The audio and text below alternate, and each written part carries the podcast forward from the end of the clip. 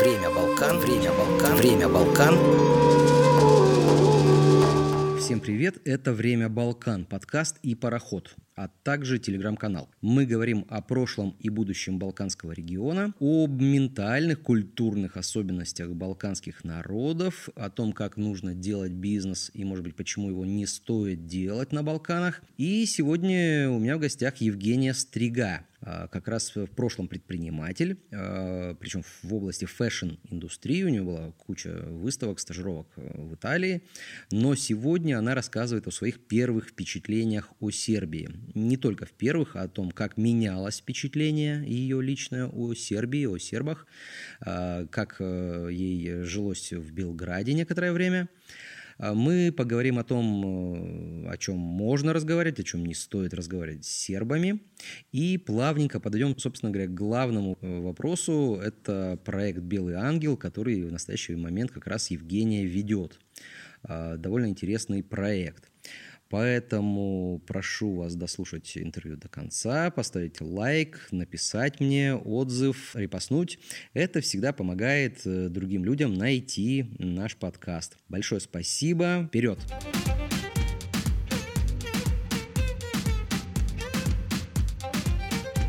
Сегодня у нас в гостях основатель российско-сербского проекта «Белый ангел» Евгения Стрига. Добрый день. Добрый день, здравствуйте. Мне очень приятно было принять приглашение участвовать в сегодняшней программе, потому что э, мало кто в России знает о Балканах, э, реальную историю.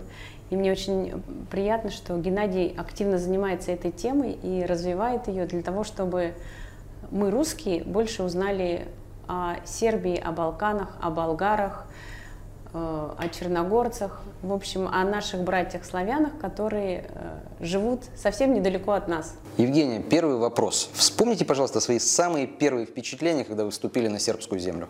Самые первые впечатления у меня были абсолютно восторженные, потому что мне казалось, все, что вокруг, это нереально. Потому что мы ехали, мы прилетели в Белград, а, и ехали из Белграда до Баня-Луки, это республика сербская, на машине. И это было, по-моему, не знаю, ну мы ехали с остановками, это было около пяти часов пути. И мне казалось, что я попала просто в какое-то государство, какое-то не, совершенно необычное по своей красоте, потому что это были горы, это были голубые абсолютно реки, то есть это практически Мальдивы, только реки.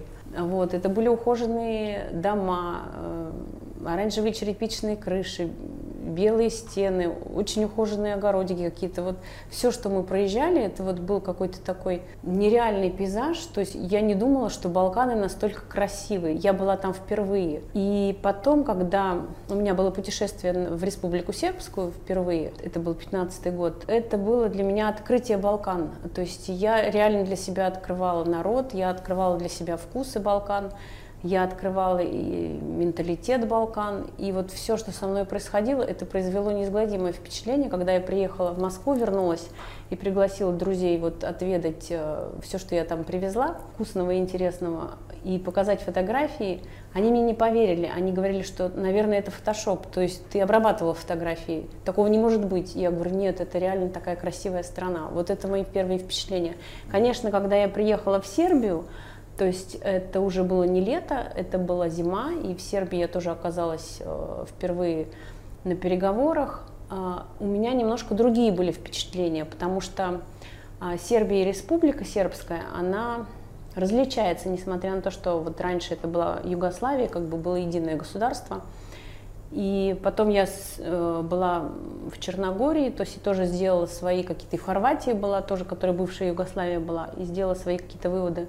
И получается теперь, что это такой вот пестрый ковер балканской земли, а, который у каждого есть э, свой менталитет, э, своя изысканность, свои какие-то особенности, в том числе в речевой культуре, в том числе в ментальности, в том числе в особенности еды, каких-то привычках. И вот обо всем этом можно бесконечно рассказывать. Вот интересно, как менялось восприятие сербской земли или, скажем так, балканских э, стран, балканской земли на протяжении вот тех, получается, шести лет, да, которые вы знакомы с э, этим регионом. Что изменилось? Ну, во-первых, когда ты приезжаешь как турист, э, ну, в данном контексте, конечно, я не турист была, я все-таки по бизнесу ездила, Вот, когда ты приезжаешь, э, то есть как человек, который там не живет, а просто приехал, у тебя совершенно впечатления все абсолютно восторженные, потому что тебя там принимают как родного человека практически везде, потому что, мне кажется, ни одного уголка э, на земле нет, где бы русских любили так, как э, любят нас сербы. Это, это... все, по-моему, и со стороны хорватов тех же очень такое интересное да? отношение. Ну вот я в Хорватии была, так сказать, набегом всего на 2-3 дня. И... Черногорцев тогда? Черногорцев, да, кстати, тоже. Черногорцы очень теплые в этом плане.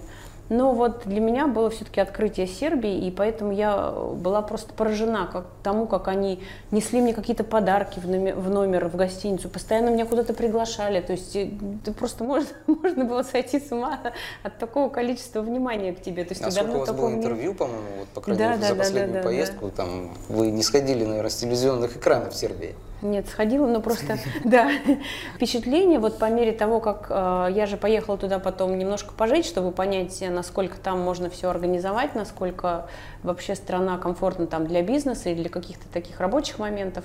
И впечатления, конечно, они менялись.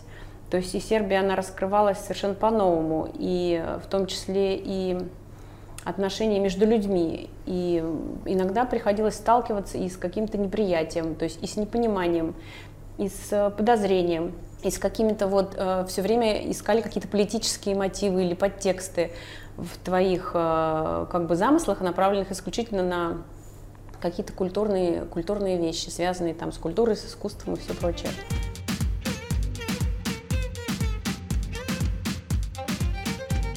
Каков он образ Сербии для вас и, может быть, ну, для среднего россиянина, что ли? А может быть, даже мы можем говорить о бренде Сербии на э, российском рынке? Я думаю, что бренд Сербии еще следует делать, этим нужно очень серьезно заниматься, потому что эта страна, еще раз говорю, она просто абсолютно непознанная для нашего а, массового, русского массового туризма, да, потому что ну, там все остальные какие-то страны мы уже давно изучили, а вот Балканы почему-то для нас, э, кроме Черногории и Хорватии, то есть это какая-то нехоженная тропа, не знаю почему. И, кстати, когда были дни Москвы в Белграде и дни Белграда в Москве, я специально ходила э, на улицы Москвы, э, в те места, где были, значит, вот эти культурологические э, какие-то программы, какие-то действия происходили, подготовленные сербами и интересовались, русские интересовались э, вот страной. Заходили в павильоны, спрашивали, разговаривали. И в том числе, э, скажем, я там находилась и просто была в контексте, скажем, э, каких-то каких разговоров. И русские, когда узнавали, что я была в Белграде, в Сербии, очень много ее объездила, они говорили, а что вам там не страшно? То есть, а что там не стреляют? А там разве нет войны? Там же очень страшно находиться, там же напряжение. То есть люди до такой степени не знают страну, не знают события, а, то есть какие-то верхушки политических, а, может быть, событий идут в освещении, но у нас нет никаких культурных обменных программ таких, которые бы освещались именно а, тоже средствами массовой информации. То есть взаимодействия есть, они какие-то точечные, очень маленькие, но о них почему-то никто не говорит. То есть всем важна политическая какая-то история, либо вот то, что связано там с церковным каким-то укладом, но не культурные события. То есть этого вообще практически нет. То есть э, я не знаю почему. И вот это, мне кажется, самый основной был момент, э, почему я занялась именно э, проектом, связанным с культурой, вот, с духовными ценностями. Ну и сама даже, даже Сербия, да, это же тоже многообразие укладов, это и Воеводина, которая долгое время э, была частью Австро-Венгерской империи. И там один уклад, это Белград как столица, и во всех, наверное, странах столица это что-то особенное. Это южная часть, это Ниш, это граница непосредственно уже э, с Косово и Метохией и это э, близость и ко всем остальным э, странам, точнее государствам, которые сейчас получились в результате распада а, Югославии. Это и Хорватия, и Босния и Герцеговина, получается, и рядышком, ря, ря, да, рядышком там и Албания, и Северная Македония, и, собственно говоря, Болгария, причем от границы Сербии до Софии, там рукой подать, там 70-80 километров, если не ошибаюсь. И, собственно говоря, через Дунай это у нас э, Венгрия. Да, то, то, есть очень э, страна, которая расположена прямо в центре тоже очень многих своеобразных культур. Это здорово.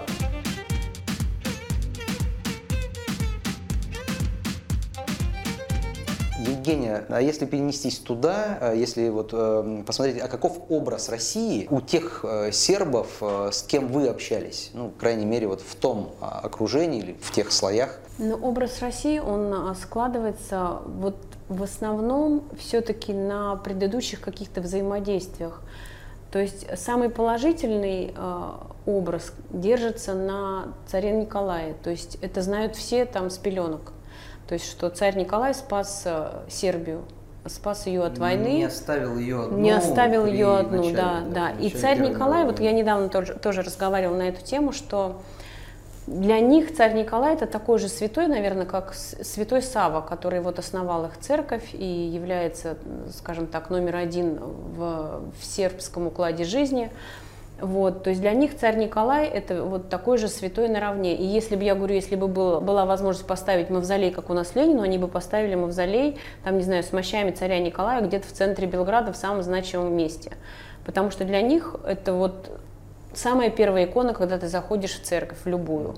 То есть для них этот э, царь Николай это тот человек, которого они почитают э, больше всего.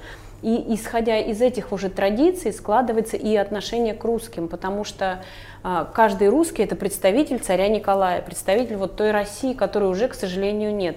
И я всегда говорю о том, что у нас нет такого почитания нашего царя, то есть у нас есть какие-то негативные аспекты в его адрес, а, то, что он потерял там Россию, то, что он вверг страну в такую войну, и то, что мы откатились там а, неизвестно к какому году по всему, и в результате это, что у нас сменился строй. Там такого нет. То есть для них это герой без всяких вот э, темных сторон. И поэтому все, что касается русских, э, как бы принимается абсолютно, то есть без, без всяких вот обиняков, без всяких, я говорю, темных точек.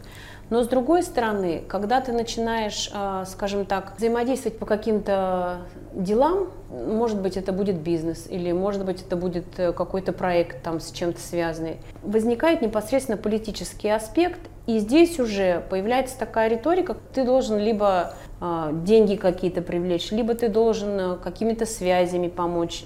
То есть в тебе ищут, э, что ты можешь дать. То есть сначала смотрят, почему ты пришел, а потом ищут, что ты можешь дать.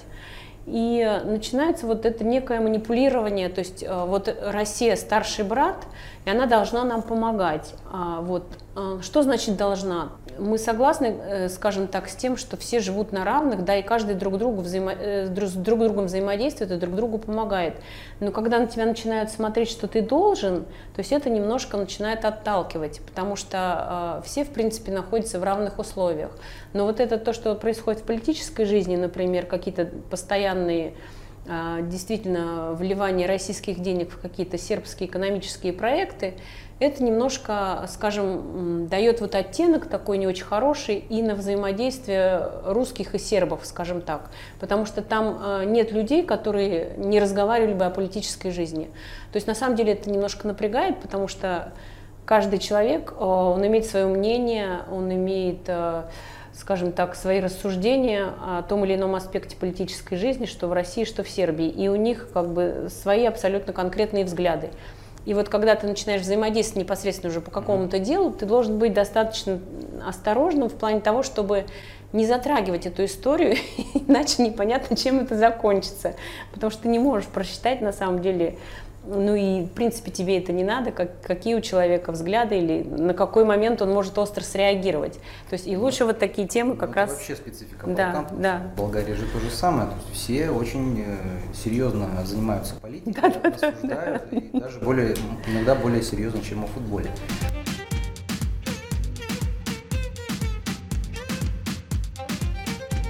Это интересно. Но вот, по крайней мере, в фейсбучных группах, э, не знаю, как в других соцсетях, но в Фейсбуке есть группы русскоязычные, тех людей, которые проживают в Белграде или э, в Сербии.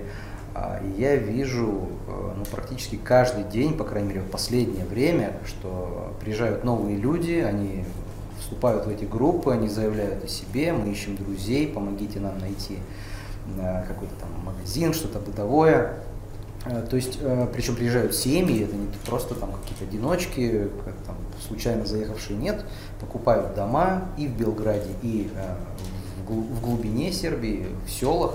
И это прямо вот ну, каждый день. Причем люди едут может быть, не столько даже из Москвы, а из российских регионов, вот буквально вчера там Екатеринбург, сегодня угу. там Сибирь, там, позавчера пусть будет Москва, а, то есть людей так или иначе влечет Сербия. Вот почему? Я думаю, что все-таки э, а, немножко схожесть такая жизни, скажем так, потому что э, Сербия, она ведь э, по сравнению с другими странами не такая развитая. Э, вот она, скорее всего, вот как наши какие-то регионы, наверное, российские. И в том плане, что, скажем, более легче ассимилироваться в таких условиях. Может быть, в том плане, что вот э, близкие по духу славяне и не такой сложный язык, в принципе, для освоения. Вот. И, скорее всего, может быть, и вот эта еда привлекает, это тоже немаловажно. И я не скажу, что там ну, жилье какое-то особенно дешевое, э, там в том же самом Белграде такие же примерно цены, как в Москве. А, вот, э, то есть если вот говорить о том, что там дешевле купить и там дешевле прожить, нет, совершенно нет, тем более, если раньше это было так, то сейчас с нынешним курсом евро это совершенно не так. Вот, и очень многое поменялось за это время. И, э, может быть, вот люди, хотя, не знаю, я бы, например, на свой страх и риск не поехала, не пожив вот какое-то время там, uh-huh, uh-huh. не поняв, э, что за ментальность, как там организована жизнь, потому что она абсолютно другая. То есть, э, может быть, она не такая другая по сравнению, опять же говорю, с регионами, но по сравнению с Москвой это просто небо и земля. Потому что мне там очень было скажем так, некомфортно, потому что я привыкла пользоваться определенными э, видами услуг, для которых, ну, у нас мы ну, привыкли как... Комфорт. Да, да, да. У нас это как воздух. Но тот же самый интернет, например. То есть там э, это очень редко, где есть интернет, там это не очень развито. И то есть тебе нужно определенные услуги покупать, это стоит все очень дорого. Потом, что касается различных э, служб, например, вот так как я там жила, то есть ты платишь там коммунальные услуги отдельно, то, что сейчас у нас начинает прививаться, это совершенно неудобно. То есть ты постоянно ходишь э, на почту и оплачиваешь какие-то платежи. Вот. А потом там же совершенно не развит, например, э, транспортная система между городами. То есть ты можешь достичь чего-то только на машине там, или с кем-то с кем-то договориться поехать, либо воспользоваться автобусом, потому что, например, железная дорога там практически не развита. Вот. А потом, что касается, например, э, каких-то ну, элементарных бытовых вещей, тебе там этого будет не хватать. То есть ты должен понимать, что этого там нет, и, может быть, и никогда и не будет. Вот. И то, что ты думаешь, что ты хочешь туда привнести, например, многие русские приезжают с иллюзией, что мы вот сейчас сделаем этот бизнес, и тут это все пойдет, тут, тут же этого нет. Нет, вы не сделаете, он не пойдет, потому что он, в принципе, там никому не нужен. Там другая страна, там, ну, я не знаю, вся Сербия, наверное, как Новосибирская область, может быть. Вот. И в надежде как бы на то, что там вы что-то привнесете, и это примется сербской стороной, ну это нереально. То есть нужно приезжать, там жить, да. сначала да. настраиваться да. на сербскую волну, да. а потом уже да. пытаться при, принести или с запада, или с востока, из России или из Германии какой-то какую-то а как, какую-то модель там... бизнеса, да, да, которая вот ну, да, да, да, которая там ассимилируется. А потом там такая особенность, что у них все полака-полака, это самое любимое слово, то есть все медленно, потихоньку. Полаку. Да, полаку. И они так и живут, то есть э, это, как я говорю, еще хуже, чем итальянцы, да простят меня итальянцы, потому что с итальянцами можно говорить, говорить, они там, может быть, через месяц что-то начнут делать. А с сербами другая история, то есть с ними поговоришь сегодня, поговоришь завтра, послезавтра, а потом поймешь, что у них самый-то интересный процесс – это разговаривать. Ну, то есть до дела вообще может не дойти. Ну, такое ощущение, что значит, русско-сербская или сербско-русская дружба – это только вот разговоры и, и, и политика, которая ну, иногда проходит по нашим э, федеральным каналам. Или, или все-таки есть что-то общее? Ну для, что, них, что ну, для них-то, конечно, счастье в разговорах. Для них самое главное счастье – это в общении. А, то есть вот это вот такая страна, я не знаю, может быть, в других тоже есть такое, но они очень любят общаться, они очень любят праздники, они очень любят вот эти сходки, вот, э, когда вот много народу, когда можно выпить, закусить, когда можно отметить какой-то... И у них постоянно вот этот вот обычай слава, это же постоянная слава, то есть ты сегодня идешь ко мне, завтра к тебе, и так расписан весь год. Угу. То есть это весь год человек находится в каком-то фестивальном режиме. И для них это главное. Они не сидят на рабочем столе, например, как нем, за рабочим столом, да, как немцы, на, до последней минуты, там, да, и старт у них восток-то. Они там работают до четырех, и они понимают, что вечером у них там, они с приятелями в кафе встречаются, идут куда-то на, на вечеринку, едут в бары тусоваться и так дальше. И выходные у них тоже проходят все вот таким образом. То есть для них работа – это всего лишь работа, а жизнь у них начинается после. И для них основное вот это то, что после. То есть работа у них там на 35-м месте. Почему они в большинстве сейчас остались, оставшись без работы, они не предпринимают никаких усилий? Ну. Потому что вот они в таком режиме. То есть для них жизнь – это удовольствие, а работа – это уже так сама по себе.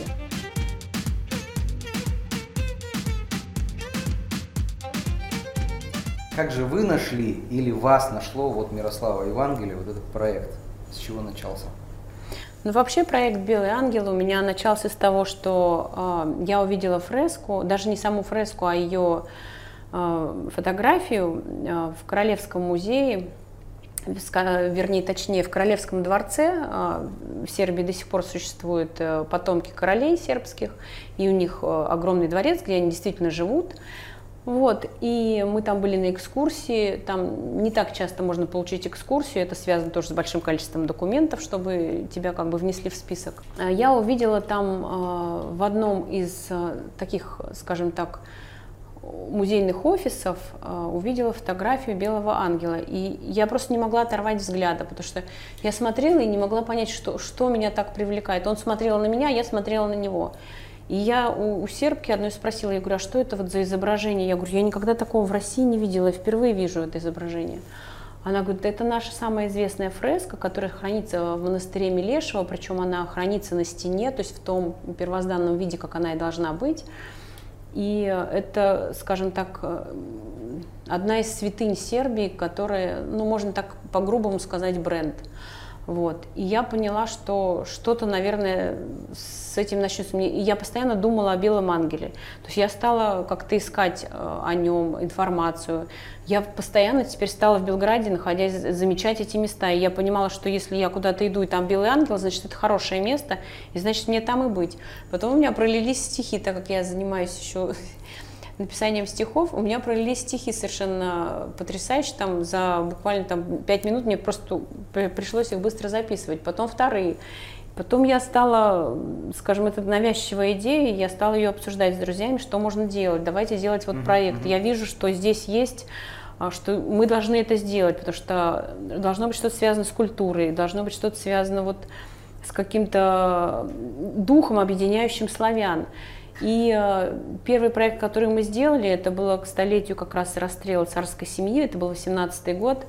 И Сербия очень отмечала эту дату. И как раз это год был установление, столетие установления дипломатических отношений с Сербией.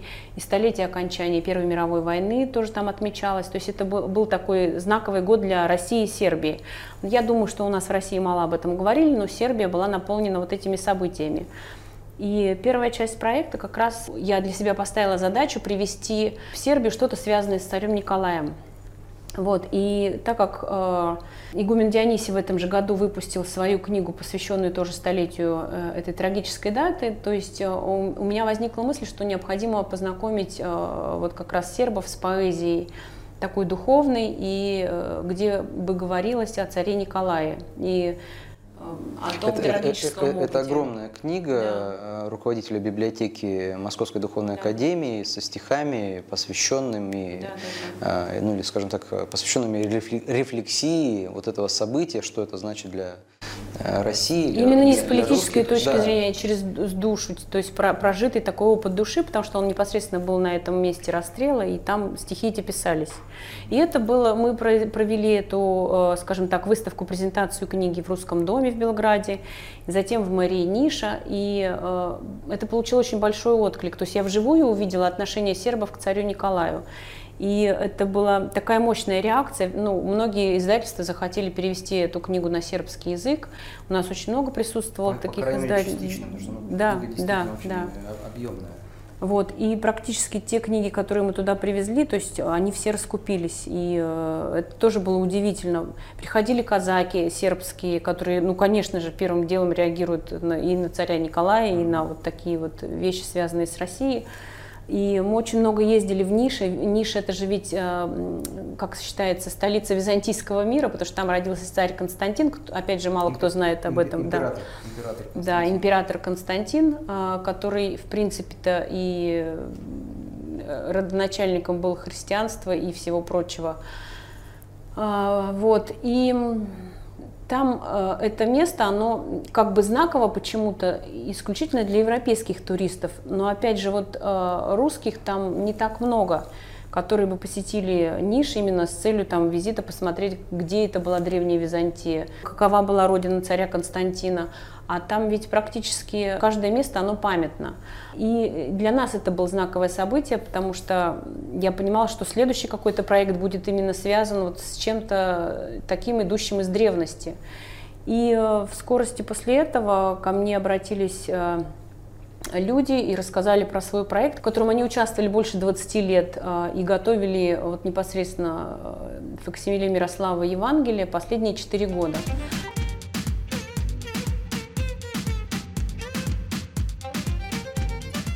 Этом а, мы завершаем первую часть интервью. А, ненадолго прервемся, где-то на недельку, и в следующий раз вы услышите от Евгении, собственно говоря, рассказ о том, а, каким образом она привозила копию Мирослава Евангелия в Москву. Вообще, что это за книга, когда, в каких древностях ее написали. Я буду очень благодарен за лайк, за репост этой а, этого выпуска. Конечно же, подпишитесь на наш подкаст в том плеере, в котором вам удобно, э, для того, чтобы не пропустить следующее интервью. Большое вам спасибо. Пока.